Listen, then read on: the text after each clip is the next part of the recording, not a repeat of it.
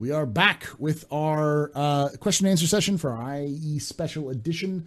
This is where we're going to answer questions from the chat from you about specific questions about just about everything from about the IAE, about Star Citizen in general. Let me pull open the channel point so I can get this in there. Make sure you, y'all who are watching this live are using the little coin icon to ask your questions. You can redeem them there in the chat there.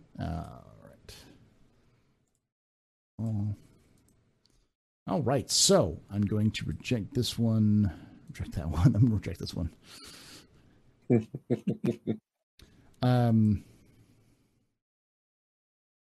So Sir Knight asks, have you seen that the Perseus is classified as a frigate now? I have. Yes. That means it's getting bigger. Yeah. It's going to grow to bigger than what it currently is, because it's currently like barely bigger than a Connie. Yes. Yeah. It's not big at all. Because one of the bits of criticism I hear a lot about the Perseus is the lack of medical facility, the lack of an armory. Mm-hmm. And it does fit. I mean, you know, medical facilities on smaller warships are basically a room with a bed in the middle, and that's pretty much it. You know, and everything knocked away in cabinets. But yeah, whether it gets much bigger or not, because looking on the inside of it, looking at the kind of cutaways, I can't see much that they're going to need. Maybe they need more room for the ballistics, for the cannons, because they're going to have to come from somewhere, because they've talked about that the ammo itself is customizable, is the way they've worded it. Not that it's can use different types of ammo, but the ammo is customizable. So it'll be interesting to see. But yeah, I had clocked that they are now full on calling it a frigate, which, you know, someone's saying there, I think it was a mispublication, Perseus as a frigate as opposed to a corvette. Yeah, it's interesting, I suppose. Yeah. But even if it was a Corvette, I would still expect it to get bigger, because the Corvettes are like the Polaris is a Corvette and the Nautilus is a Corvette. Like, it's tiny compared to those ships. It is. You know. It is. For those of you still wondering about the raffle, the raffle's ended. We just ended it a few minutes ago, so I'll pull that off of the title and such. But yeah, no, there's no more raffle going on.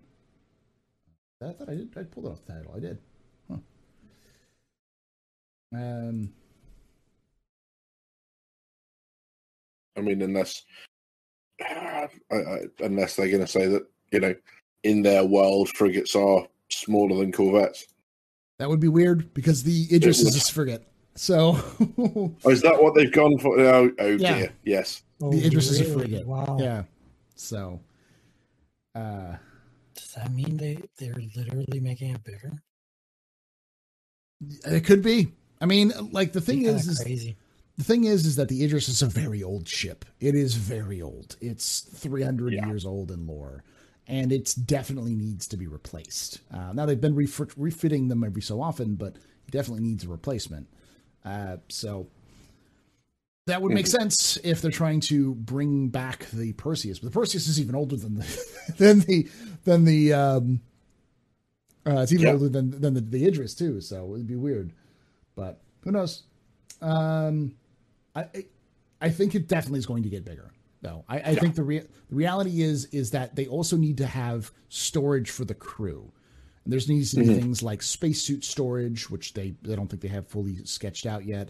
They'll need food storage. They'll need some sort of storage for the ammunition, you know, because it's going to be physicalized as well. You know, and if you're already getting that, if it's already getting bigger, then just giving it a tier 2 or tier 3 medical bed would make sense. Or at least a room with a tier 3 medical bed and some, you know, the place where we put supplies. Because it's also supposed to be a patrol ship. It's supposed to be a long range patrol ship. It's supposed to be the equivalent of a U.S. Coast Guard cutter, effectively. So, right. At least a place to treat paper cuts. Yeah. At least a place where the dude decided that he was going to go EVA and drunk and broke his leg, you know, to set his leg. All right. Next question. Hey, Aladon's back. There he is. You read lots of things. I'm also back. It seemed to have missed something. Yes, you did. Or I hit the wrong button. I don't have it there. Send me an email. I think it's like search for contact.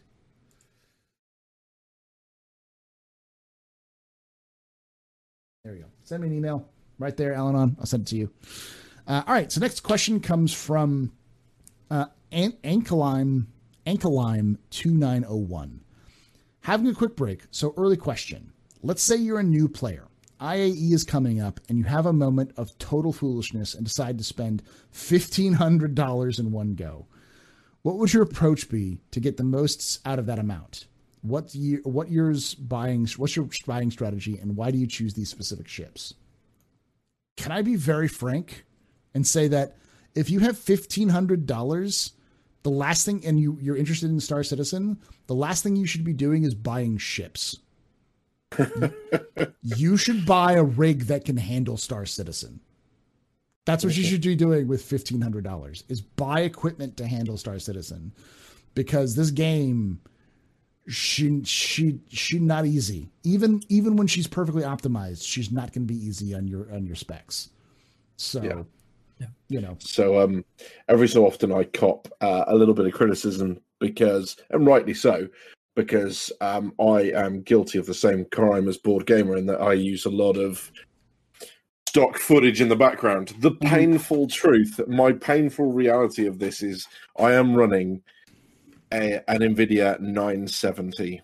So when I'm talking slideshow, you know what I mean.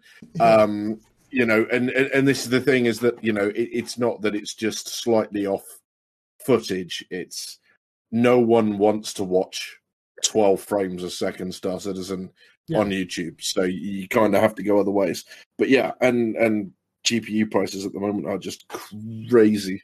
But as for what you'd spend 1,500 quid on, Mops, do you want to take this one? Sure. Personal preference, I would go with a package. Now, I've been concierge for a while now, so I don't know if most of those are available. The best ever package that there was a freaking scoundrel pack that they took out, and I'm pretty sure they took it out because people were taking advantage of it. But yeah, you could buy a regular pack for that, like assuming you already have like a really good computer. And assuming that you're actually interested in aiding development of this game, because I really have an issue when people think that they're buying a ship. They're not buying a ship. They're getting a ship because they're contributing to development. So any of the big packages, you know, like the entrepreneur pack or the just any pack at all, it usually comes with a bargain price. You get at least one or two ships for free, and those you can eventually just upgrade or turn into something else, and that's where I would go, definitely. Yeah, that would be the thing as well. If you're going to get a package, the problem is that you're not going to get the big starter packages, like the good ones. You have to already have like Legatus or all of those ones. They already require you to have spent $1,000 in the game. So, like for instance, for $15K, you could get the UEE Exploration Pack, which is $1,100, and if you look at that's really good. That pack, you get a Carrick, a Pisces, a Cyclone RN, a Terrapin, a Dragonfly, and a Freelancer Dur. Plus, with everything you need, like Star Citizen, Squadron 42, lifetime insurance, and, you know, all sorts of. You can get a little Carrick plushie, so that's basically covers you for pretty much anything you want to. So. It really depends on your play style at that point, if you're going to get that. But you couldn't get that package until you've already spent $1,000. You could then like melt your ships and then use it to buy those packages if you wanted to. But you know, they have smaller packages for those as well. Like there's a Cutlass starter pack, which is a pretty good starter one. There's even a Freelancer starter pack. Andromeda starter pack. Yeah, there's the Andromeda starter package, and then you get after that you start getting the concierge packages. Is the UAE exploration packet not a concierge link limited? I don't think it's a concierge. So there's two of them. There's an 1100 one, and then there's like a 1400 one. Yeah, there's the mega exploration pack, which is the 17K. Right. So yeah, and then there's Legatus, which I guess you don't have to be either to get that one. So, but yeah, that would be my guess if you really want to just put all of that money into Star Citizen. And I always take the opposite track here. So there's a lot of common sense in planning out your purchases, and I know a lot of people do things like that. For me, I'm just one of those people that if I want it, I want it, and there's nothing you can say that it's going to change my mind. And I think there are some people out there who maybe think like that and then feel the need to justify their decisions. Honestly, if you don't buy the ship you want, you're going to feel disappointed anyway. So just go and buy it. As long as you're not going to break the bank, as long as you can make your rent and your bills and everything else and pay your taxes, then, have at it and get the ship that you want. That's often how I get told off a lot because I just buy the ship I want. I don't do CCU chains. But, so if we're getting specific about it, like I would just get the $1,100 Explorer pack. I keep the Carrick, keep the Pisces, and I upgrade everything else with the remaining $400. Yeah, with something else to do, because that's essentially what I did.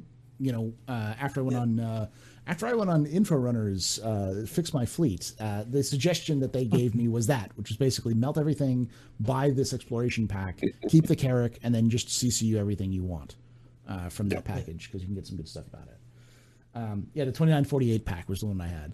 So my Carrick has become a Perseus. The Freelancer became a Freelancer Miss. The Terrapin became a Cutlass Red, I think. And that sort of thing. So I've just kind of like cross-jessied up most of those up to what I wanted. My Terrapin became a Valkyrie, and that Valkyrie is now a Perseus. Yeah. Nice. So, and that was all done with like are like stuff I already had laying around, like extra credits that I had, from way back. Yeah. Perseus gang, yeah. This is this entire chat. This entire cast Absolutely. Is Perseus. We're the anti executes. You've seen the size of those fucking guns. It's get two friends together and cause some mayhem on a Saturday night. That's what the Perseus is. Yeah. Yeah. It's a pocket battleship, man. Yeah. It is literally the Grass Bay. Yeah. If you think the freaking Inferno is overpowered, Perseus is not for you. Yeah. It's gonna have someone's gonna rock a Perseus. With a pretty damn good crew on it. They're going to get into people's logistics trains and supply lines. They are going to have a blast, and a lot of people are going to have a cry over it. It's going to prey on stuff. People are going to have a bad day catching up to that thing. But all things considered, that ship is going to be a freaking brick. Like, it's going to be slow as hell. Mm-hmm. Yeah. Yeah, but it's also going to be able to just like take missile bukkake spam like it was its job, because that's its job, So, next question comes from Centurion, who asks Centurion 203, who asks Argo Raft. There's some questions people that they're like, wait, what's the Argo Raft? So the Argo Raft is a rumored to exist, sort of confirmed at this point, new ship from Argo, which is going to be as far as we can tell, a cargo transport ship, kind of like an intro cargo transport ship, about the same size as the Mole, that can carry, it could carry 96 SCU or 130 something SCU. We don't know, because of the wording on the description. So we have to wait till it comes out. You think it'll be that big? The mole? The mole's not that big. The mole's only slightly bigger. Well, no. I meant the raft. Yeah, the raft is about the same size as a mole. Really? Yeah. I thought it was going to be like a little baby ship. No, it's going to be like a little bit bigger than a freelancer kind of thing. Maybe a little less than a Connie, but more than a freelancer. Same about the same. I'd say a similar size to the 400, but we'll see. Yeah, it's an Argo Cargo on steroids is what it is. But it's an Argo Cargo with a very specific limited role, similar to the SRV, which is an Argo Cargo with a very limited role, whereas the Argo Cargo's flexibility is that it has different modules that it can swap out to kind of do what it needs to do. So, mm-hmm. Yeah. What's a better fighter, Vanguard or Saber? Vanguard, hands down. That's just not a question. But yeah, so that's what we're talking about. I think the Saber is good, but like in terms of a straight up better performance, you're gonna get your average person's gonna do better on the Vanguard. Just too much damage output. Yeah, but yeah, and I don't like the gun placement on the Vanguards. As chat says right now, Vanguard in the future, who knows?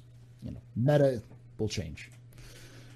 So this is from Mount Stunner for Badgers. More importantly, what happens if you lose? What happens if you lose the Argo Raft bet?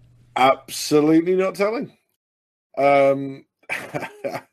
Yeah, no, it involves me shaving a certain part of my body that will remain nameless. Holy crap. So NDA. Absolutely. And what's the bet? It's whether or not the raft extends in the middle. So I think it opens... It effectively, the rear section is on rails, so it can extend out to take more. Inflates. Yeah, basically, yeah. You hit a button, it blows up like a life raft, you know. Yeah. Oh shit! Yeah. I'm gonna win that bet, right? Yes. Right, fellas. Yes. Right? You're gonna win that. Absolutely. What does execute have to do if that's the? This one isn't with execute. Please do not give him ideas. When XU came on the 24-hour stream, he convinced Burks to officiate as a wedding in Star Citizen if we reached a certain goal, and we didn't meet that goal. So, yeah. Execute is very much into betting for fun. So, all right. All right, next question comes from Steve B. Dancer, who asks, where do each of you feel the Vanguard Warden is right now? I feel... bad place. I don't feel like it's in a good place, but I don't feel like it's in... It's not the 300 after the Gladius was released. Like, that was just like, why does this even exist? I feel like the Warden has yet to show its true potential because the Warden is... it is a two-person fighter explorer ship almost. I think when Pyro comes in, the Warden will start to show what it's good at. You know, because it can go long distances and not have to refuel. So I feel like when Pyro comes out, using a Warden to go from Stanton to Pyro to do a mission, to collect some boxes or to kill a few people on the ground, and then, you know, be like, knock them out and bring them back for detainment or whatever. You're gonna choose a Warden over something like a Harbinger or a Sentinel because it's got that extra storage space for weapons, and it's got a little bit more of a long range. But I think the Warden is. I still think the Warden is a bad place for the meta, especially with the existence of the Redeemer. It's just not in a good place. Yeah, I think they need to rethink the Warden and its turret, because we already have way too many two-person ships with turrets. Yeah. Like they need to make it, and like if I'm being honest, like the Gladiator and the freaking Hurricane are way more effective as a two-person fighter. So what I would do with the Warden is, instead of it having a regular turret, I would make it a missile turret. Like the Harbinger? The Harbinger has a missile turret? They have rocket turrets, yeah. Oh, really? I did not know that. Yeah, that's the top of it as a rocket. There you go. I'm new to Star Citizen, people. I got in the game yesterday. But I think what you're meaning is like being able to like lock on and target missiles from the turret as well, right? Yeah, I think that would work pretty well. Yeah, yeah. Like literally. So you know how in the 890 you have literal missile turrets? Yeah. Just like that, and not make it like size 2 missiles, like maybe size 3, size 4s, something that can actually pack a punch, and just make it be its own thing. Because I remember when we were doing Xenothreat, the one thing that always freaked me out whenever a Warden was around is that it would start spamming missiles on me. And that was the scary part, not the fact that they were shooting at me, because if I'm in a Saber or something like that, they're never going to hit me because I'm just moving around really fast, right? But if you start annoying people with a shit ton of missiles, that becomes different. Mm-hmm. Yeah, absolutely. And I think, you know, the range, I think, to very respectively, of course, disagree with Mops there. I think where the Vanguard is going to come into its own, as we said, is range, because the other fighters are irrelevant from the point of view of, if you don't have a carrier, but you're on the offensive to an opponent who's 2 jumps away, the other fighters are irrelevant because you can't get them there without a massive effort of bouncing from refuel to refuel across a system, through a jump point, through the next system. And of course, all you're doing as you do that is you're increasing the chance that you're spotted, that they know that you're coming, that someone sees you, they understand exactly what your disposition is, and your opponent rocks up with the fleet specifically built to counter what you've brought. Right. Whereas... And the only disadvantage to that is the Ares. Yes. The Ares is made to take out Wardens. Mm-hmm. Yeah, like, absolutely. They stand no chance. Yeah. Yeah. So but you know, if you're looking at taking an unsupported fighter force a considerable distance, the Vanguards become your option, which is why I think you get where everyone's sitting going, well, why would you take the Hoplite against the other dropships? Why would you take the Harbinger against the other bombers? And the answer to all of that becomes range. Distance, yeah. Because distance you need protection. The Retaliator can get that same distance, but you also need a fighter escort to prevent it from dying, whereas a Harbinger is its own fighter escort. So... Mm-hmm. Yeah. Good point. And I think the range question isn't going to come up until we have more range. You know, like we just don't have the range yet. That's why. No, absolutely. And people go, oh well, what about the Hurricane? Well, the Hurricane's a carrier fighter. It's not a long range fighter. So you can't even get to freaking Hurston with the Hurricane without dropping off somewhere first. Yeah. Yeah. Absolutely. Yeah. All right. Move on to the next question. Centurion asks, are the Tevarin nation getting capital ships? Or do the Tevarin have capital ships? They do. They did. We don't have any, as of the lore right now, there's none that have been captured. The reason why we have the Tevarin ships we have today is because those were captured or discovered by accident, and were, or by circumstance, and have been like backwards retro and reverse engineered into ships that humans can use, but based off of the designs. So they're re-engineered. And they're pretty much extinct, so I don't see them building anymore. Yeah. I mean, they exist, but most of them are in the UEE. Like, they don't really need to build ships. There's no call for them, so. Yeah, and it's not like one of them can say, hey, Can you build me a capital ship? I'm looking. Yeah, I'm looking to overthrow the UEE. I want to start the third Tevarin War. But I think the third Tevarin War is going to be one of those events in game that humans, or that players are going to have to help determine. I think that's going to be a sucker punch kind of event. It's going to be one of those things where it pops up, like, people are like, oh yeah, we're worried about the Vanduul, we're worried about the Xion, and then here comes out of like left field this brand new Tevarin fleet that just out of nowhere kind of thing. That would be Palpatine that shit. Yes. Yeah. That would be a very cool kind of aside, wouldn't it? That there is a Tevarin fleet that refused to surrender. They're out there somewhere. They're moving between, and the flagship is one of these capital ships that you see once in a blue moon. Yeah, the lost Tevarin. Yeah, absolutely. Well, like the Japanese on an island. You know, what do you mean? What do you mean the war's over? Exactly.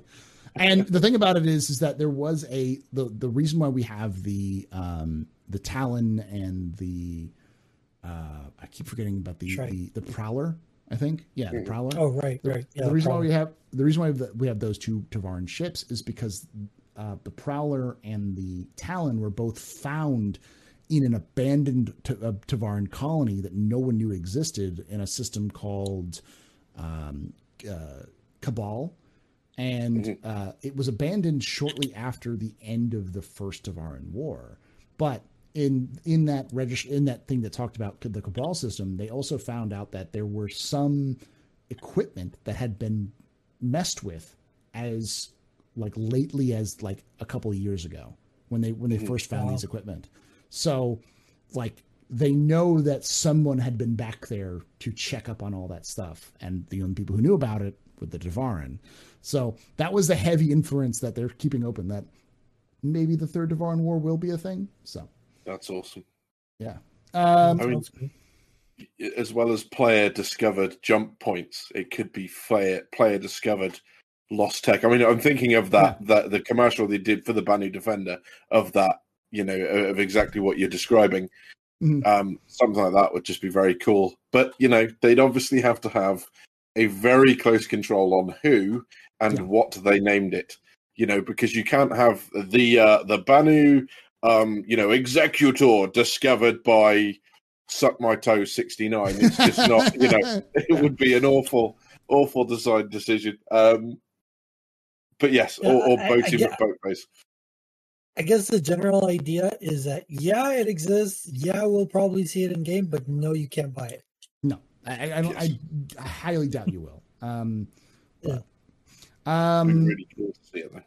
Kavion asks, Banu merchantman price estimates for tomorrow. 800.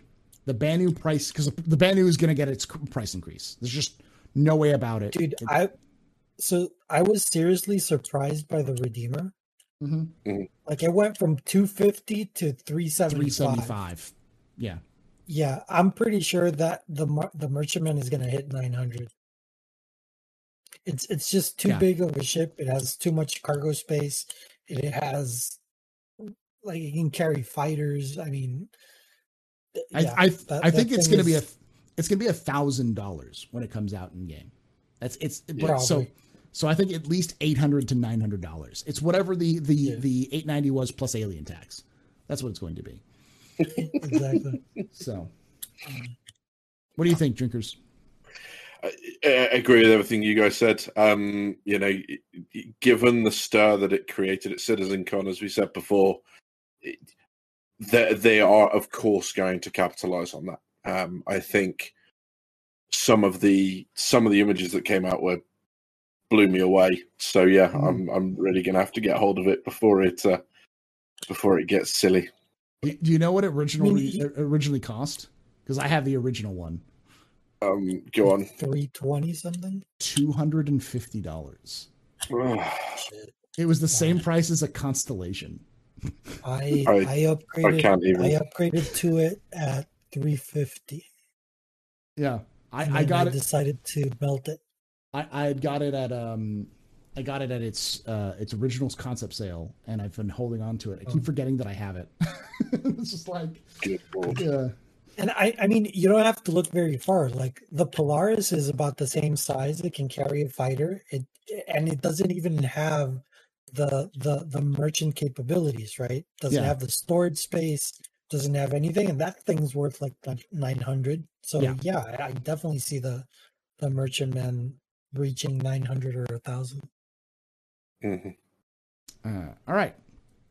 Next question comes from Golden Triangles, who asks, I just got here, so apologies if you said it. Has the Carrick gone down in desirability compared to the Odyssey? No. I think they're two different exploration purposes. If you want the Star Trek Enterprise, then the Starship Enterprise, then you use the Carrick. Whereas if you want a, I don't even know if there's a sci-fi example of this. If you want a forward operating base for a mining facility or like for a mining crew, then you take the Odyssey. Yeah. Completely different, you know? Mm-hmm. Go ahead. So it comes down to whether it's going to have the medical bay or not. Yeah. DGP? Omega Rajara got it bang on there, the Nostromo. Yeah. So something like that. Yeah, I think the Carrick is set for a couple of minor disappointments which are going to knock down its desirability, because again it is one of those ships that is just so easy to take, and CIG have actively said that they don't want that. So I think there'll be subtle things like the cargo modules. I don't think they're going to be quick to replace or to switch out. I don't think they're going to be cheap. So it's not like you can just swap them out. And I don't think they're going to be quick to load. Mm. So whilst it can do cargo, potentially they will handicap it as slower than say, the Caterpillar, for whatever reason. Sorry, Mops. No, it's okay. I think the game changer for the Carrick is going to be the drone implementation. As soon as that hits, the Carrick is going to be back up there. Mm-hmm. Mm-hmm. Because drones are going to change a lot of the way that the game is played. And I mean, the Carrick is pretty much a dedicated drone ship. Mm-hmm. Mm-hmm. Yeah, we also don't know if the Odyssey will have drones either. It could also have drones, which would make sense. Could, yeah, it could. Yeah. So maybe not as many. You were talking about a ship that what ship would like to see earlier. How about a drone control ship? There we go. I'd be down. So a drone carrier or something like that. But yes. Anyway, sorry, I digress. The Protoss carriers from StarCraft. From StarCraft. Yeah. Yes. You know what would be awesome if they decide to release like a little drone ship that can just follow you around, and you can operate as a secondary camera for like anything. I have been begging for micro drones to be used like that to be used that can follow around and you can use for camera operations. That's what I hoped the Mako was going to be, was just like have a drone that you could use to like control from one side, but we'll see. All right. Next question comes from Renovate, who asks, Perseus has 4 size 7 guns. For comparison, the Javelin side turrets have the same guns plus 2 size 4s on top. It makes no sense to make the Percy a frigate. I think it's a mishap on CIG side. Agreed. Well, but isn't the Javelin a capital ship, not a frigate? Well, the Javelin is a capital ship. Well, the frigates are technically capital ships, but the Javelin's a destroyer. Okay. So, I still think it's a Corvette, but I still think it's going to get bigger. Yeah. I think it's going to get bigger. Unless they up those guns from size 7 to size 9s, because that would make that thing disgusting. That would make that thing absolutely stupid. And I don't think they're going to do something like that. Yeah. No. That would make it a cruiser. Yeah, absolutely. It'd be nice if what they did with it was add like a third gun to each turret, you know? Yeah. Have like a little tripod. That'd be kind of fun. But yeah, I don't think they'll increase the firepower. Reliving World War I attempts at dreadnoughts. Just stick guns everywhere. you know? yeah, absolutely. Well, I mean, what they have done is almost exactly the idea of the Graf Spee. They've taken something that is smaller and basically stuck whopping great guns to it. Yeah. So it still has all the weaknesses of the previous kind of, of cruisers of its time. Mm-hmm. But it's got two whopping great guns that if they find you, oh boy, are they going to slap you about a little bit. So, when we will evolve to a missile frigate. That's what the that's basically what the Polaris is a missile frigate. Anywho, next question comes from Flymo Ninja, who asks, "We all know that CIG doesn't want a meta for ships. I'm fine with that. But what do you think people will think about the lore notion and in-game power creep making older ships redundant?" CIG is going to have to do a good job of going back and looking at ships and making sure that they have a right viable option. Mm-hmm. Because CIG always has the option of, instead of releasing a new ship, to release a variant of an existing ship. And the key is to have a ship.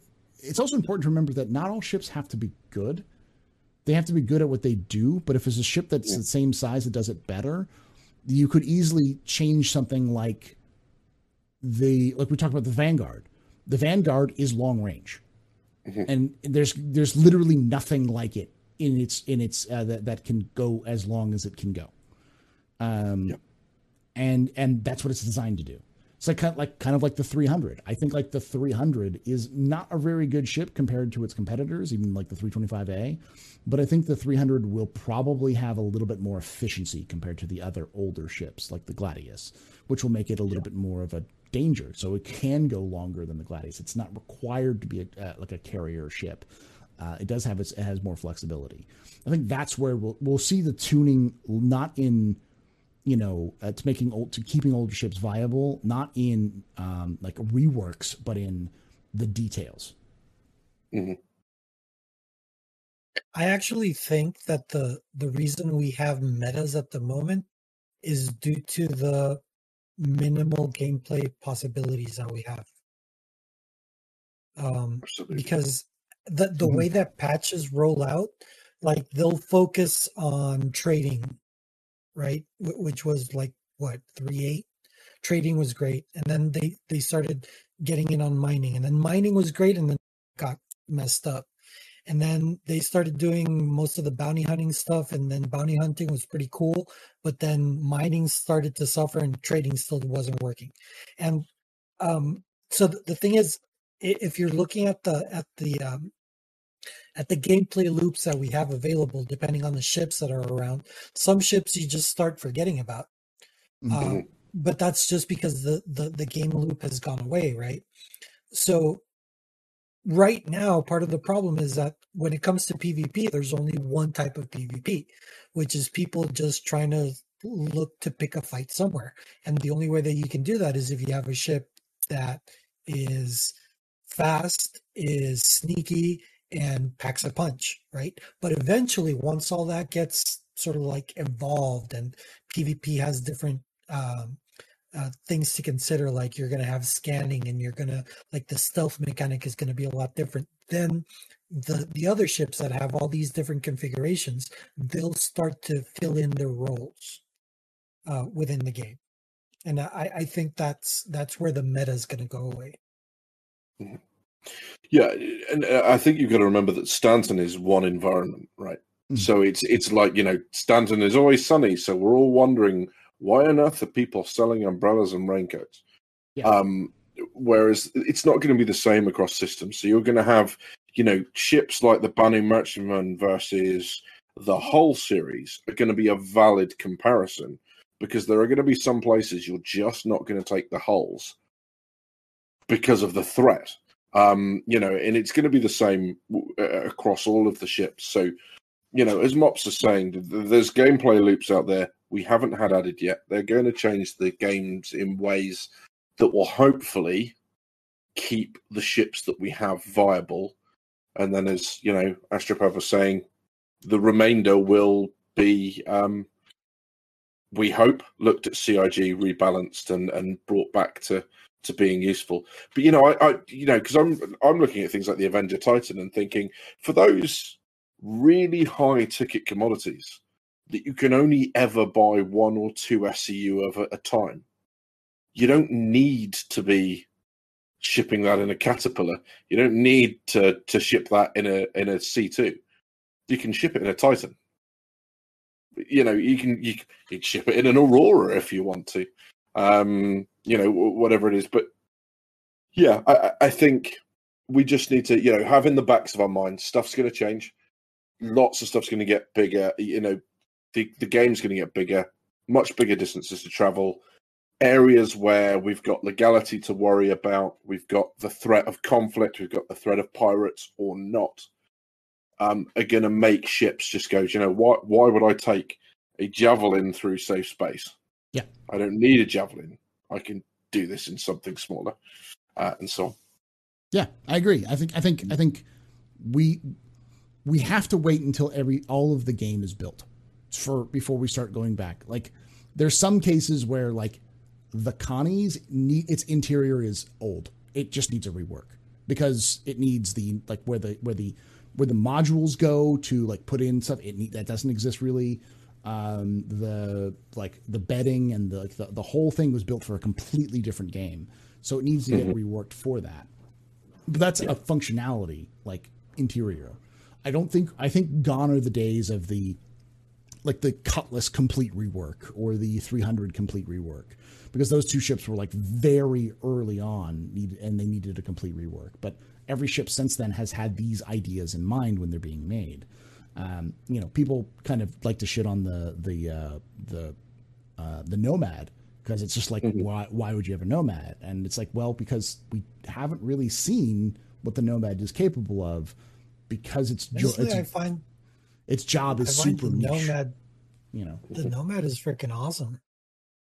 Yeah, like, I mean, it's an all-around ship. It's probably one of the best starter ships you can get. Yeah, but like a lot of people, like, look at its price and go, why get it when you can get a Cutlass?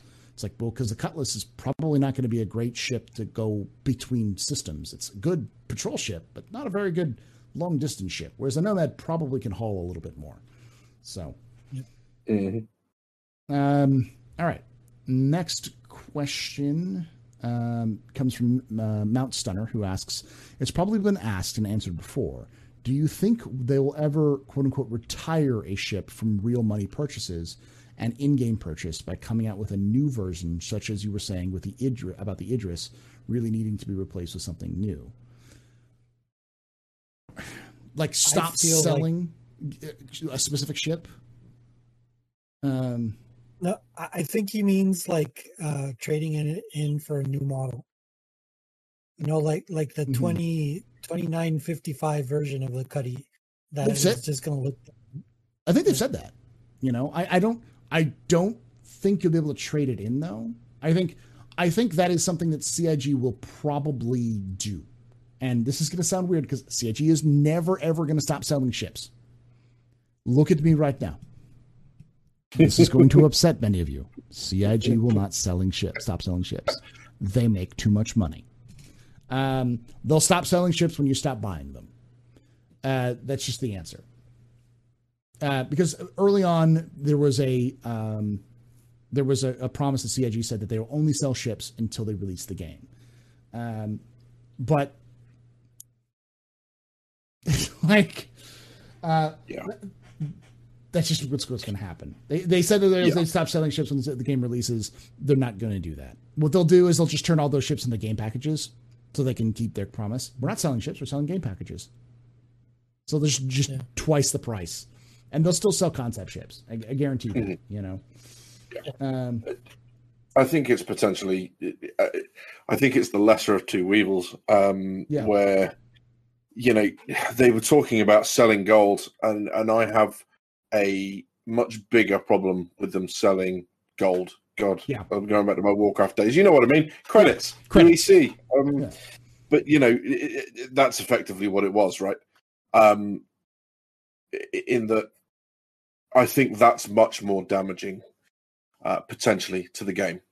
because isn't that exactly the same thing, except, you know, credits can be used for everything. Whereas if you buy a ship, you've still got to be able to fuel it, you've still got to be able to repair it, you've still got to be able to stock it, you've got to be able to do all of that stuff by playing the game. Giving me the ability to buy credits, just what can't I do with that? The only thing I can't do with that is increase my reputation, and I might even be able to do that with credits. Yeah.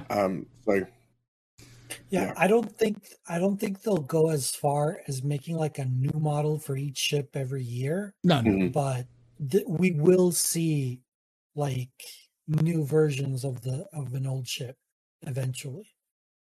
Yeah, I think like what they'll do is, I can almost guarantee you that CIG will get to a point where the game is in beta or release or whatever, and then they'll say, here's the Mark II of the Cutlass.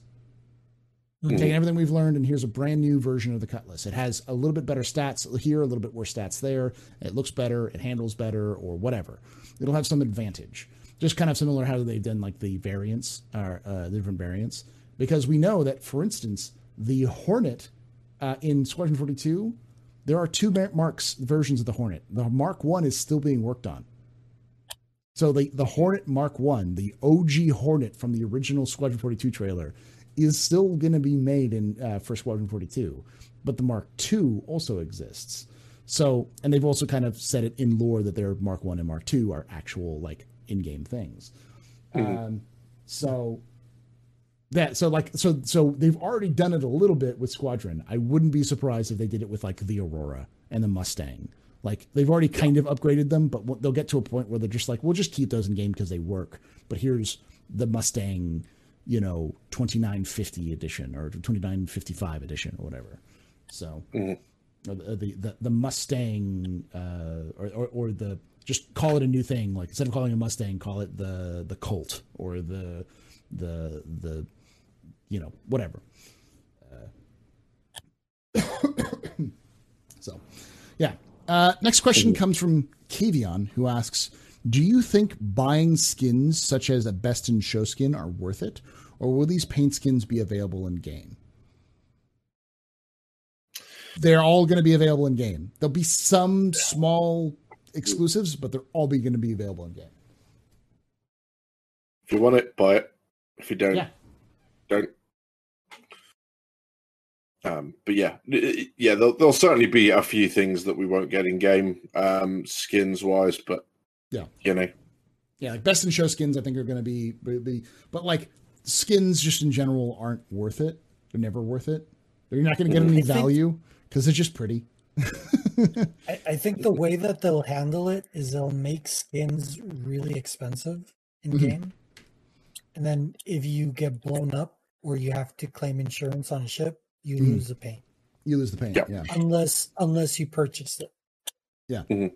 But yeah, I think every single skin option or color option is going to be in game. I think they might eventually just, like, you can go to like Cousin Crow's and just customize the hell out of your ship. Like you'll be able to choose which color you want where and stuff like that. But the paint will fade. If you get shot up, the paint will be pretty much messed up and you need to buy it again. Mm-hmm. Whereas anything that you buy outside a game, you'll probably be able to just reload by just claiming insurance or whatever. Yeah. I think there'll be some advantages. And we don't know exactly what Cousin Crow's is for, but I wouldn't be surprised if that's the case. Where you just see like, you know, being able to customize like colors and specific quadrants, maybe like primary, secondary, tertiary, and quaternary colors or something like that. But we'll see. So yeah, the answer is no, skins are never worth it. But you know, since the end game of every MMO is fashion. Yeah. Worryingly accurate. Yeah. That's actually one thing I love about Star Citizen, that it really isn't, you know, like you can do it, sure, but that's not like the end game that you look for, isn't it? You're just living out your life, you know, in the verse. Falcos, the paint is available in game now. Like almost all the paints. I think there's a handful of like exclusive paints that aren't available, but so Renovate asks, let's say you're a new player and you have a rig that can handle Star Citizen and you have $50,000 to spend on the game. Oh shit. It is not a little bit of a... This is this at this point, no. This point, take that $50,000 and invest it. Make some money. Unless you're already in, if you have $50,000 and that's just like that's just mad money, then you already are richer than I can't even imagine. Like $50,000 would wipe out a lot of problems in my life. just hands down. Yeah. Yeah. You could just freaking call CIG and tell them you want to invest in the game and maybe get a return. Yeah. I feel like, you know, if you're talking about 50K on a game, then now's a really good time to mention my Patreon links.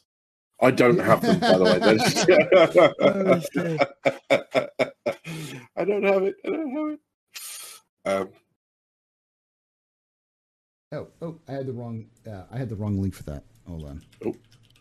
People are like, why is the Twitter not working? There we go. I updated it on my panel. It's like, did you delete your Twitter? It's like, oh no, I changed the name. I have changed it back and forth a couple times, and I forgot to change it back. There you go, Ixion.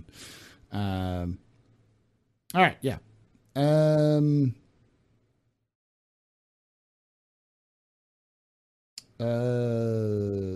I don't know. 50Ks. Like, I can't even think about that kind of money. Like at that point, you're looking at Legatus package. Like, just buy a Legatus package. You know, was he talking about actual buying like in-game ships, or was he talking about like decking out? Spend on the game. He said you already have a rig that can handle Star Citizen. You have $50K to spend on the game. Oh, okay. Yeah. Go find a room in your house that you're not really using and put yourself in a whole simulator setup so you can live your best Star Citizen life. It's got to be able to move. It needs screens all around. Exactly what I would do. Eject yourself out the chimney. You know, just buy a small condo that you just deck out and repaint the whole thing to look like Area 18. And a nice darkened room with just dedicated to a sim pit. That kind of money is what you can get for that. So, absolutely. And just buy a ton of Benny's noodles and you'll be fine. I love that none of the answers are ever buy ships, because like this is gonna sound again blasphemy, but every ship can be purchasable in game if you play it. It's not a good investment. Yeah. Ships are never a good investment. That goes back to what I said earlier. Like, if you're interested in helping fund the project, do it. Yeah. But if not, it just doesn't make sense. Like, you're not buying a ship. Yeah. You're just getting a ship because you're helping. Look, you know, I'm gonna make an admission that is probably gonna doom my very nascent content creator career right here and now. But the reason I bought my first couple of ships was, it was a few years ago, and we'd not long gone through the engine change. And in my head, I was like, I still don't know if they can deliver on this project. But I'm so invested in it, I'm so excited for the game, that what I wanted to do was spend that money to try these ships in case the game never made it to release.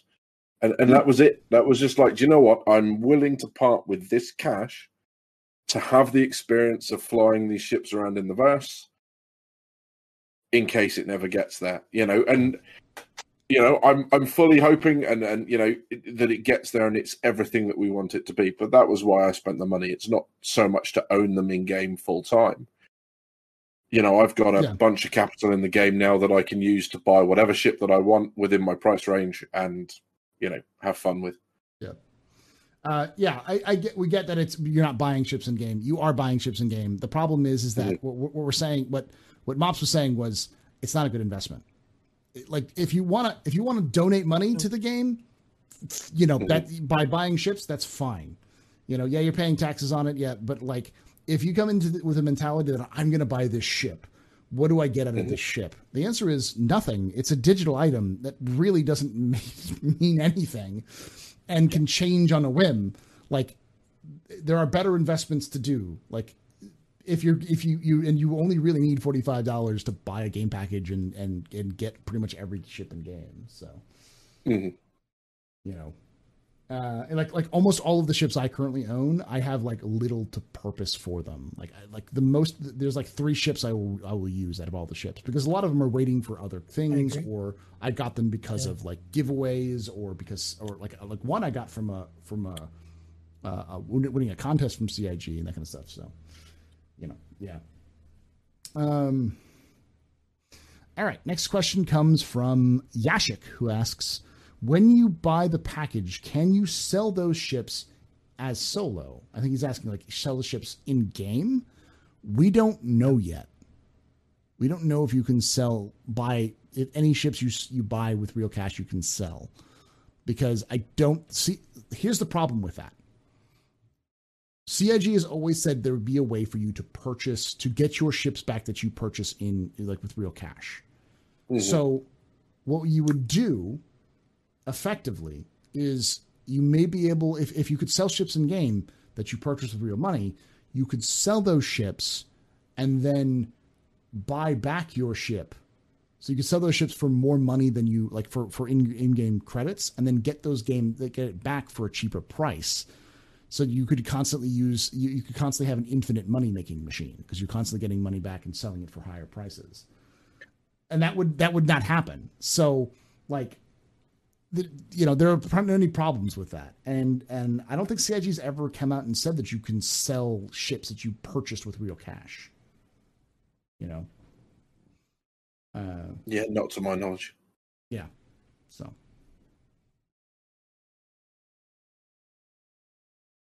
all right. Next question comes from Jad, who asks, if you could see any ship component life-size on display at SitCon, what would it be? Ship component?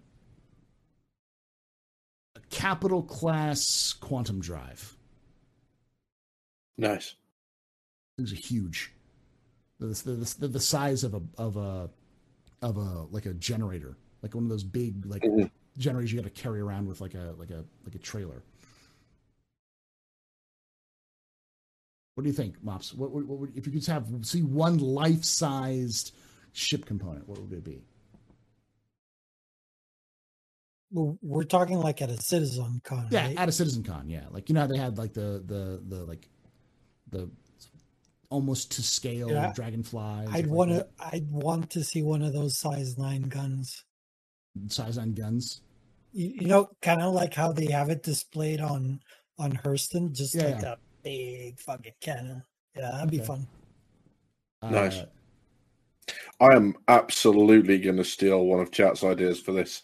The gravity drive from the Reclaimer. Like a plasma ball on steroids. Yeah, absolutely that. That's just a really good, you know, the same from the vertical slice from the Idris. Something like that would be amazing. Yeah, something you could look at it and figure out what it was for, or either that, or it was just stunningly visually cool. But so much of them are just boxes with valves on the end, and it's like, I have no idea whether that, you know, eats garbage or, you know, protects my ship from laser fire. I just don't know. All right, next question comes from Max Zoll, who asks, after Polaris and Perseus will be released, which could win in a battle in 1v1? That's a big question that has lots of answers. The question also boils down to who's flying the ships, where is the engagement happening, and who's attacking who. Because the Polaris has a lot of alpha strike firepower when it's torpedoes, but it needs 1 kilometer distance at least. I think it's more like 5 kilometer distance to fire its torpedoes at its target. So if the Perseus can close its distance, it has better firepower for up close slugging, because that's what it's designed to do. So and skill also matters too, you know. I mean, the Perseus is meant to hunt down those ships, right? Kind of. It's more meant to hunt down like Connies and Caterpillars. Really? But it's designed to punch down rather than punch up, but it can punch up if it needs to. Yeah, they called it the subcap killer, didn't they? I think the challenge for the Perseus is going to be keeping the torpedoes off itself, especially if the Polaris is putting a fighter up as well. Oh yeah, then you know those. Well, but doesn't the Perseus have anti-torpedo guns? Yeah, it has automated PDC basically. Yeah. The two, is it twin size threes? Is it or size twos sat on the back? It's going to have to obviously choose between whether it hits the fighter or the torpedoes, and just how effective they are at it. But I think the bane.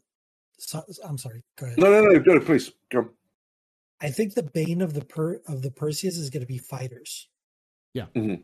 Like it's not going to be able to take like a bunch of fighters because it has no fighters.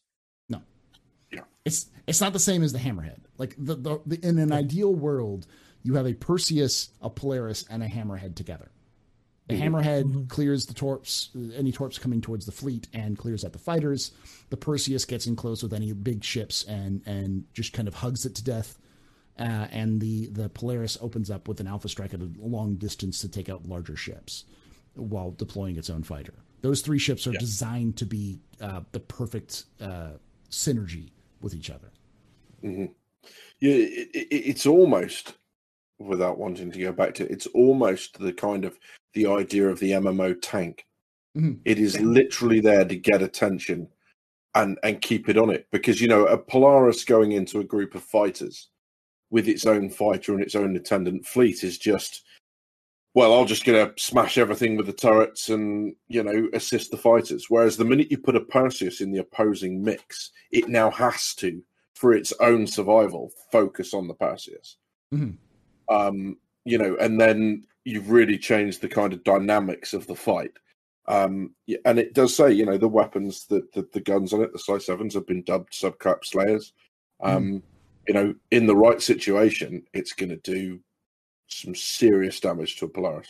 Yeah, and if you don't pay attention to it, that's its point. It's supposed to be big and annoying, or it's supposed to be annoying enough that if you don't pay attention to it and take care of it first, it will hurt you. But it's also not the biggest damage dealer in a fleet. That's kind of its kind of combo. So, all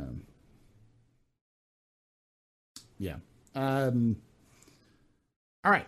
Next question comes from Rough Galaxy, who asks, "How many more ships do you think Star Citizen needs right now? Additionally, do you think CIG could be working on ships vehicles when when that dev power could be released on more pertinent tasks?" I don't like that question because it assumes that someone who is a ship designer can do other things. Yeah. You want a ship designer to do like what? FPS combat? Like what are they supposed to do? That's their job. Yeah. I completely get the frustration. Yeah. I do. Because we've all done it. We've all been fully immersed in the game, enjoying it, and then something stupid happens. Mm-hmm. Some bug, something that isn't what they intend. I get it. The frustration's there for all of us at time. We've all felt it. We've all, head desked and gotten annoyed by it. But it's just that is, these guys aren't going to be able to get back in networking. It's really obvious at the moment the bottleneck is server meshing because they're showing us Pyro. They're showing us lots of Pyro. It's in all of their ISCs now. It's look at this stuff happening on Pyro because we have it ready, but we can't give it to you yet because we don't have the server meshing. I think we need to acknowledge that the ships are how this game is funded, as we've been talking about earlier on in this segment.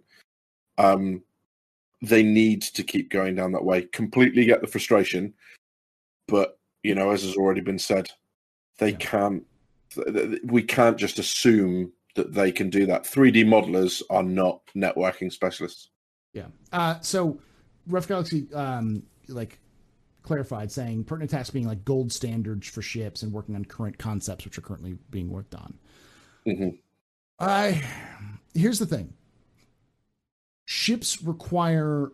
So CIG has several ship teams that work on each individual location. And it's obvious that someone who's making a big ship is going to specialize in big ships.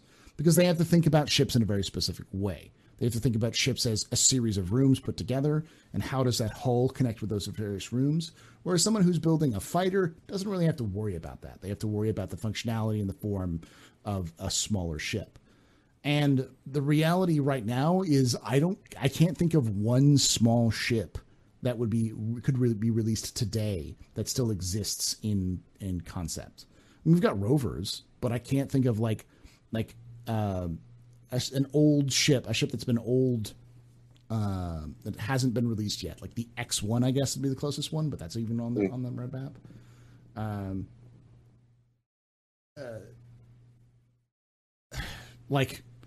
So I guess part of the thing is that there's a method to the madness, right? Mm-hmm. Mm-hmm. Like we think that everything is just being done randomly, thinking like, oh shit, you know what? We're just going to release the Odyssey. No, like there's a reason why they're releasing the, for the same reason that they decided to release the stupid carts in hangars. Yeah. They did that because they were trying to work on the way to get people to get hauled into hospitals when they were incapacitated, right? They're also working on the way to physicalize cargo and how you're going to put the cargo into the ship. It's not that they just thought, oh, you know what, let's just do something that's going to be fun is going to be the little carts where you can carry stuff around. There's always a method to what they're doing. And the same goes for ships. Like, okay, people are bummed out that they moved the hull C from 316. But if you put the hull C right now in 316 without the cargo refactor, there's no sense to that. Like it's going to be like the Reclaimer all over again. The Reclaimer is a very cool ship. It's very big. It has a bunch of options, but you can't do anything with it. Mm-hmm. Yeah, absolutely. But what I was going to say is that I think there's just, like you said, there's a method to the madness somewhere in there. Mm-hmm. And I think there's very few numbers of people who can build bigger ships that are in Star Citizen right now, that are in CIG, which is why they usually focus on one big ship. So they've essentially tackled everything they could do. They've done all of the easy tasks for the old concepts. And those who are working on the gold standards are still working on the gold standards. It's just they also require a specific type of person to work on the gold standards. I don't know if those transfer. If you're a new ship artist to go back and work on a gold standard, I don't know if those skills transfer. I don't know how CIG does that, but that may be the question for that is more of a CIG question, I think, at that point, because it's like, I don't know why they don't do that, but I also know that the way that CIG often works is very specialized individuals doing very specialized tasks. And in the past, they've pulled those people off and put them onto other teams. And when they've done that, it's slowed production down because those people have to relearn how to work in that team. They could be a coder, but coding for FPS versus spaceflight is very different. So yeah, it's like a comment in the chat where, like, if you put a ship designer to start working on planets, you get a fucking Death Star. Yeah. So the question becomes, how specialized are these tasks, and why do they prioritize them? And I think the easiest answer is it in Squadron 42? Does it have something to do with Squadron 42? That's just getting priority. You know, the gold standard pass of the, you know, Carrick may not be a priority because the Carrick's not in Squadron. So, you know, okay, yeah. You know. All right. So next question comes from Rough Galaxy, or no, we already answered that one. Metallical, who asks, do you think they will increase the viability of ground vehicles versus air vehicles in Atmo? Yes. 100%. Yeah. Watch the 2016 CitizenCon to give you a good example. They actually have a point in there where they say electromagnetic disturbances are too hard. You cannot land here. And, you know, turbulence started picking up. Then they also had a giant sandstorm that kicked through. I know that was the year of the sandworm, and we still are far away from anything like that. But that also shows you, as a vertical slice, what they're planning on doing. how they wanted to have weather systems mapped so that they can do sandstorms and storms and all sorts of things. Mm-hmm. They already sort of have that. People, if you ever walk through a windstorm in any planets or moons, and you get yourself knocked on your ass, like that's the wind blowing you around because they've got a knockdown version for it now. Flying through a microtech cloud is fucking scary. Yeah, because you can't see on the other end. Yeah. So those sort of things will start to happen. I also expect like densities of trees or rocks and that kind of thing to be difficult to land, but easier to drive through. So yeah, they definitely are going to increase those viabilities. Absolutely. All right. It's just things like are kind of a joke right now. None of the ground vehicles can even penetrate shields on ships.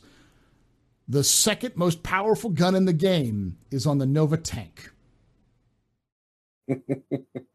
All right, that's all I'm going to say. And Jumptown, we did some dumb stuff at Jumptown during that helmet thing they were doing for spooky season. Right. Yeah. We pulled out like 4 ballistas, and every time a ship came by, we just hammer it with like six missiles at one point. Like it can do work. Like ground vehicles can do work. They're just super freaking limited in when they can do stuff like that. The thing you can't assume is that a single ballista is not going to bring down a Carrick. Yeah. Like, but if you have like 5 ballistas at one location, that Carrick is going down. Yeah. And 5 ballistas in game is a lot cheaper and easier to man than a Carrick. Yeah. All right. Centurion asks, why CIG not selling Pegasus Carrier? Because it was originally part of Squadron 42, and it got pushed to a later stage in Squadron 42, so they're no longer making it right now. We don't know if it's been canceled or been changed, but we haven't heard anything about it since like 2014. So, wow. I'm also kind of hoping that there's going to be a size of ship beyond which they won't go. Yeah. I'm kind of hoping that's the Javelin. They've already said that they don't want to sell anything bigger than a Javelin. Yeah. A Javelin is like fully crewed is 80 people. It's an 80-person ship. Yep. Like, that's insane. That's a lot of people to run one ship. Now, it is a pretty beastly ship, but like that is a, you know, it requires more people to run it than, I mean, it doesn't require that many, but it has capability of having more people to run it than there are people who can play on a single server right now. And you know, even the bare minimum where you they're like 5 guns on either side for size 7s plus the 2 main guns. If you have a crew of 1 for each one of those, you're looking at 12 gunners alone. Not to mention the pilot and the you're gonna probably want a couple of engineers in and amongst that as well. Yeah, you're still looking at close to like 30 people just to run it bare bones. So. I can actually see, just as a slight aside, I can see organizations, the larger ones in game, actually running real world shifts on a Javelin. So you know, it's like, alarm goes off at 3:00 in the morning. Gotta get up for my shift on the Javelin. You know, I've got the morning watch. And, God. I can also imagine the Javelins wouldn't be pulled out until there's like, hey, there's an invasion fleet coming. Time to bring out the big guns, you know? All right. What are your thoughts on the Rylan? I'm going to be honest. I thought the Rylan was bad. I don't think it's bad anymore with the just sheer amount of cargo it can hold. Yeah. For its price. It's a sexy ship. Oh, it is. It really is. Like what do you think? It's a ship that you really like, right, Mops? I know it's like one of your favorite ships. It's not my favorite. I think my favorite is the Scorpius, but in terms of a cargo ship, it is my favorite cargo ship because it's small. So like the M2, for example, or the C2 is I feel it's overkill, right? And then if you go down to the Caterpillar, mm-hmm.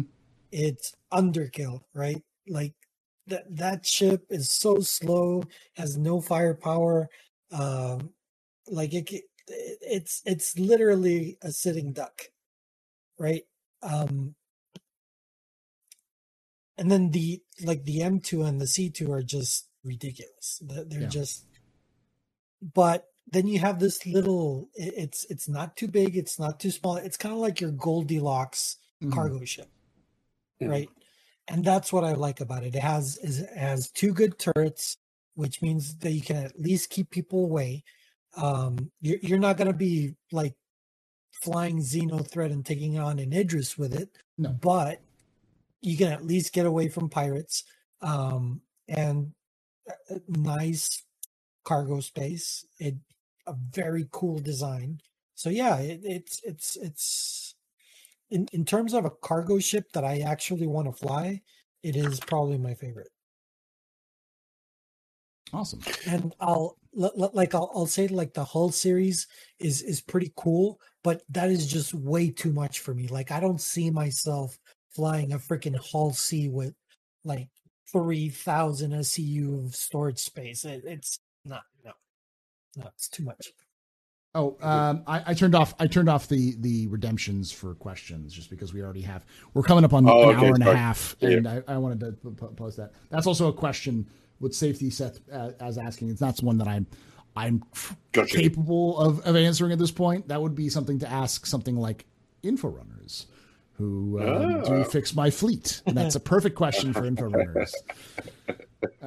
You're good, safety. It's just one of those like that's like a question about like, should I swap this ship for this ship? It's like, I don't know. Yeah. I think I know some people that can help. The only thing I would say to that question is remember that the MSR is a data runner. It's not necessarily a cargo ship. Yep. So just keep that in mind. Yeah. Going back to the Raiden, I think what the Raiden is really nice for is it's kind of showing, rather than being a cargo ship in its own niche, it's just diversifying the cargo range. So there are other ships that sit quite nicely at that level. And what you're getting is choice. It's not a case of, well, I want a cargo ship that does this with this many crew and has this sort of range. And it's, oh, look, this is my one choice. Okay, then I'll take this one. Mm-hmm. You know, you've actually got a little bit of kind of sideways diversity. And it's like, right, here's the three you can choose from. You've got your Alien Gucci Special, which is the Raiden, you know, and you've got a couple of other ones. Really, really nice looking ship as well. I've just got to echo you there, Mops. I really liked it when they, Purdy. All right, let's move on to the next question. Renovate asks, what is the advantage of a goddess pack over a curated fleet of capitals? Of capitals won with F5 wars.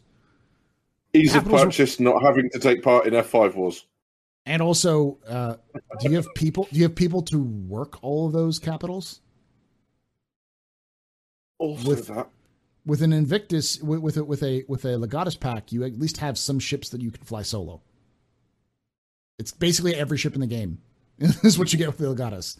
So, yeah, I think that's a question from earlier when we were talking about like all of the money to be spent. So, Kavion asks, is it me or does a bunch of fighters seem to be the answer to deal with almost every ship? Kavion, let me tell you a story. It's 1941 and the Germans have decided they're going to invade Russia. Russia technologically isn't quite up to snub, and they don't have the resources to really stop the Germans. They do, just on the wrong side of the continent. So what is their answer? People. Just people. You get enough people, you can take on anything. A tank ain't gonna survive a swarm of people. It's the same thing with fighters. You get enough fighters, it can destroy anything. But the problem is you need to have people who know how to fly the fighters, who are good at fighting the fighters, and won't run into each other while they're fighting a bigger ship. That's harder than you think. The amount of people who've run into me while we're circle strafing a larger ship is way too high. Dude, Xenothreat was crazy. Yeah. Xenothreat was like a hornet's nest. People flying all over the place. That was scary. Mm. Yeah. Just hoping you weren't hitting somebody when you're trying to kill the ship. Yeah, yeah. Like, yeah. I'm surprised I didn't like collide with other players as much as I did, or as little as I did. Yeah, it's just the answer. Like, death by a thousand cuts. The problem is, when it comes to it though, is do you want a 5 Hornets or do you want a Redeemer? And the answer to that is, what do you want to do? You know, if you want to do fighters, then, you know, like do dog fighting, then obviously the Hornet. But if you're going to be doing ground missions and or going on ground to take something over, then yeah, the Redeemer is a much better choice for that. The same thing with like the Hammerhead. Like the Hammerhead, I know someone in chat, I think it was Lou, saying like oh, the Hammerhead's terrible right now. It's like the Hammerhead's terrible right now because they haven't rebalanced guns. They haven't done that yet. When they rebalance the guns, still, you get 6 good gunners on a Hammerhead, mm-hmm. Dude. You can tear stuff up. Yeah. Mm-hmm. I know there's ways to counter the Hammerhead, obviously, but we'll see. Yeah. And it keeps taking us back to the range argument. Is that you don't want to fight at half the range of your fighters, because otherwise, when you get there, you're gonna have to immediately turn around and come home. Mm-hmm. So they need to operate close to whatever's flying them, which makes them mainly a defensive use, unless you're flying Vanguards or unless you're flying from a carrier. And if you're flying from a carrier, I don't care about the fighters. I'm going to kill your carrier, or at least I'm going to try to. So, yes, they seem to be the answer to a lot at the moment. But I think, again, that's because we have an artificially small game environment. And as they start adding systems and people, you know, not wanting to necessarily be based in some systems, but will want to go there to do stuff, we'll start to see the limitations that fighters have. All right, next question comes from I Am Vader, the Only Daddy, who asks, can we start a boycott on Hurston Dynamics Company? All right, so let me explain to you my grand plan. This is, I haven't had a name for it yet, but if anybody here has heard of Operation Pitchfork, I have something similar. Viva la revolution! Comrade. I want to, just for fun, see if players can take over Hurston, take over Lorville, because it has access from the outside in. So once the green zones are gone away, there are no longer arbitrary green zones where you can carry guns in a green zone. If you manage to smuggle it in or whatever, then assaulting an outside gate with a sizable force to push into Lorville and then just conquer the entire city and see how long we can hold it. That sounds like some lore making fun. On top of that, the Hurstons all suck. So, it's not that difficult to justify that. So, and not to mention, now we can loot really nice armor off of all the guards. Yeah, exactly, and get some other stuff as well. So just similar to the whole concept of just like, hey, we're gonna have some fun and see if we can do something. In this case, we're gonna do it, but we're also going to we're gonna do it, but we're also going to maybe do a little bit of lore thing. We're gonna justify it with some revolutionary talk there. So yeah, that's my plan. It's not now. What was it that they said in Three Amigos? We will rape the horses and steal the women. Yes. Dude, that fucking movie. I've heard the term "quote unquote" gold standard multiple times, but I don't know what it means. So, CIG's definition of gold standard is fairly simple. They want to update ships that are older to the current standard of ships. That means places for components. It means things like places for weapons storage or just general storage overall. And some ships needed like a docking bay because they don't currently have it. Like the Retaliator now has a docking bay. It's going to be put into it. They've also increased some of the, I think some of the hallways have gotten slightly increased because to allow for NPCs to walk through them. It's essentially just going back and bringing older ships up to their current standard, possibly for Squadron 42 or in conjunction with Squadron 42.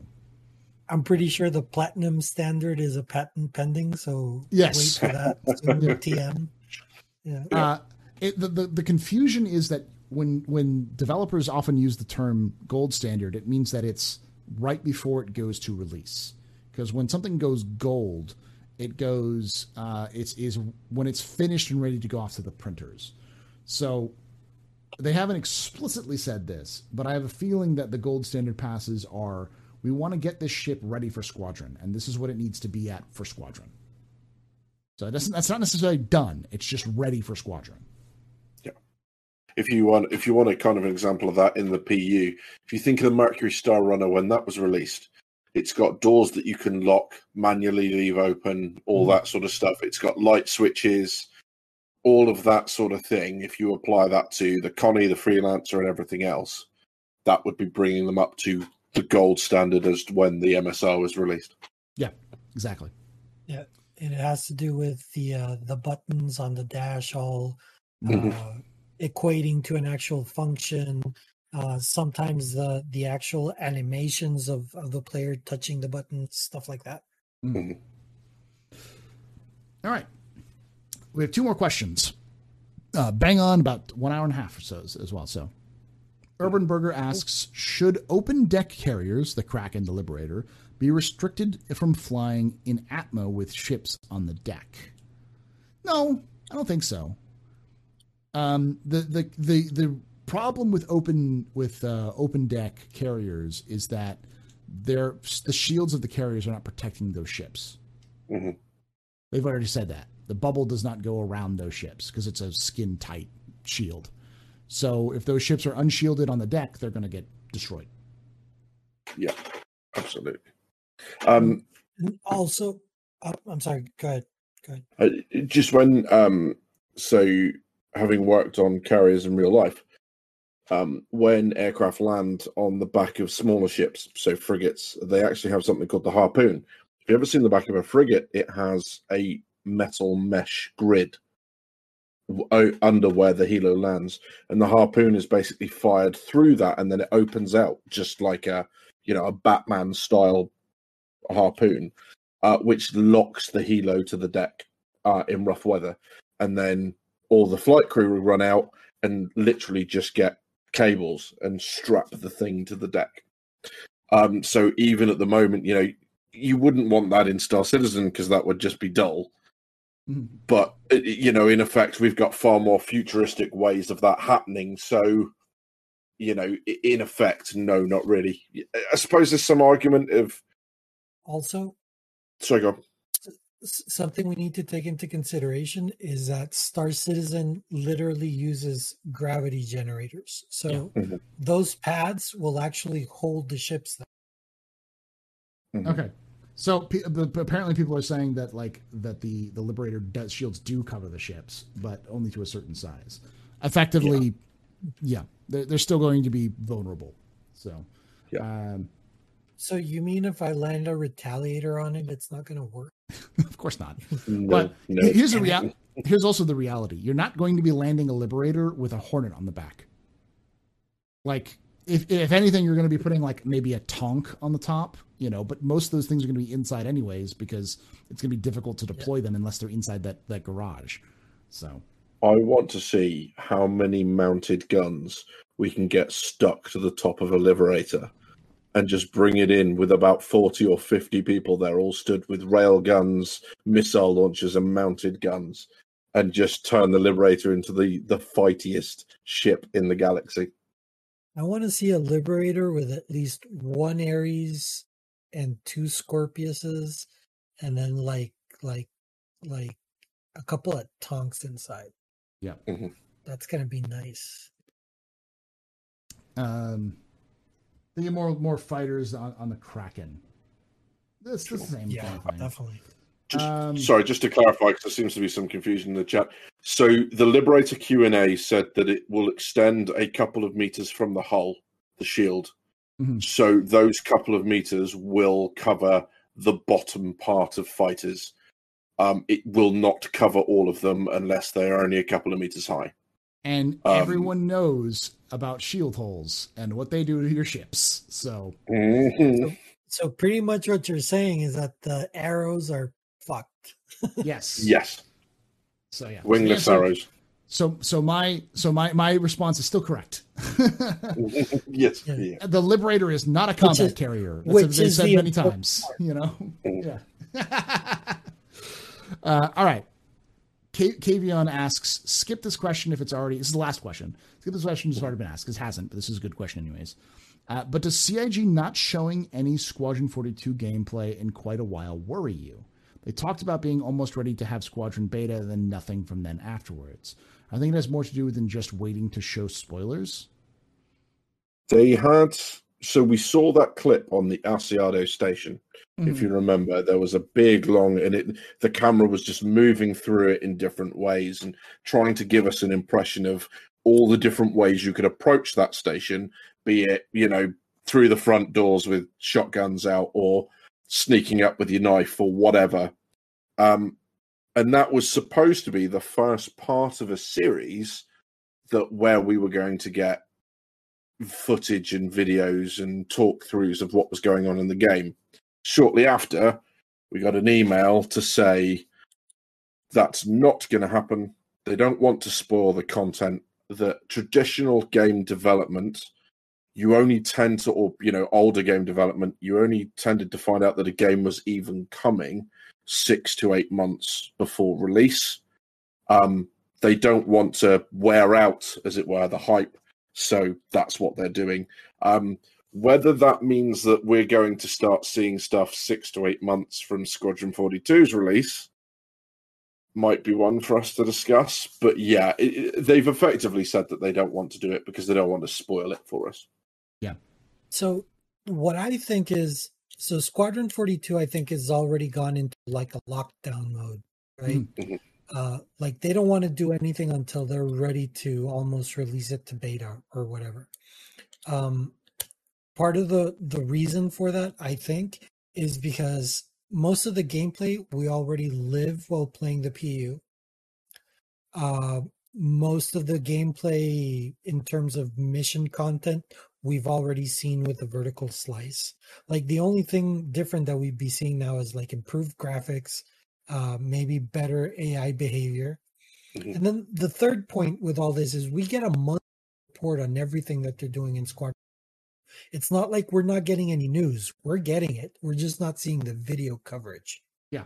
Mm-hmm. That's what I was going to say, is that if you read the monthly report, they tell you everything you need to know. Like, for instance, I can tell you that they're going back and finishing up the first couple of missions for the first couple of parts of the game, and they've already finished like part 4, 5, and 6. They're going back and working on some other aspects for like 7 through 19. You know, there's at least 19 missions. These are all. There was like a setback with part 27, something like that. Yeah. So like, if you follow, like, just because there's not a video doesn't mean you can't follow along. They do this on a monthly basis. And then a lot of that stuff is just copy pasted from the Star Citizen stuff, but not all of it is. There's still a lot of stuff they tell you. There's, for instance, did you know that there are variants of a Bengal? Mm-hmm. Bengal variants. That was in the last Squadron 42 update. So... Like, yeah, so that's the important thing to remember, is that they are still telling us stories. They're still telling us what's going on. If you really want to know what's going on with Squadron, they do monthly reports. Just like Star Citizen, they do monthly reports. So, like, the problem is that nobody reads them, or very few people read them, because people are worried about spoilers and other things like that as well, so they don't want to read it, or just maybe they don't know it exists. But CIG 100% is working on this game. They're working on it thoroughly. They're doing their best. Chris wouldn't move his entire family to the UK just for the whims. He's lived in LA for I don't even know how long at this point, probably close to 12 to 15 years. And you don't just uproot your whole family in life to go to another city, even if it's one you know, for the lulls. Like, there's a reason he moved there. So, yeah. Bengal is an RSI ship, yes. So the answer is, if you're really concerned about Star Citizen's or Squad 42's development, check them monthly reports out. And if you're worried, like, you know, what's going on or just check the monthly reports out. I was just going to say that. And even the progress tracker has a lot of the stuff that they're working on for Squadron 42. Yeah. Yeah. And yeah, like the game's being developed. That's the best way of saying. Now, if the question is, do we expect the Squadron 42 to come out soon? I don't expect it to come out for another 2 years. I expect 2023, 2024, 2023 probably be more like it. Which, you know, a lot of people, I'm sure, are like, well, that sounds like it's ambitious. It's like, that's 2 years away. We haven't even finished 2021 yet, guys. So, but yeah, and apparently that Bengal, by the way, that Bengal variant took place in a month. It took a month and did an entire Bengal variant. So, I don't know what that means, but it's definitely, I think, to me, it means it's like they're working on it. They're digging down on it. So, yeah, that's it. That's the last question. Thank you for watching us. Thank you for this special episode. Thank you to Mops and drinkers with gaming problems coming on to talk to us on this Sunday. If you enjoyed this, please hit that follow button here on Twitch. Make sure that you're followed and subscribed to these two wonderful gentlemen as well. And if you're watching this on YouTube, like, subscribe, hit the little bell icon. Remember to hit the bell icon, then go inside and hit the little all notifications button. Otherwise, YouTube doesn't send you shit. That's just how they work. For some reason, they lock everything behind 3 buttons for no reason. So, and if you want to watch us live, we do this Saturdays at 6 p.m. Eastern, 11 p.m. GMT. Almost every Saturday. I may take next Saturday. We're definitely doing something. I may take the Saturday after that off, but we'll see. Next Saturday is a Lore Citizen Captain's Table where Jail and Algrid are coming on. So be interested to do that. All right, y'all. Like I say every time, hope to see you someday in the black. Thank you.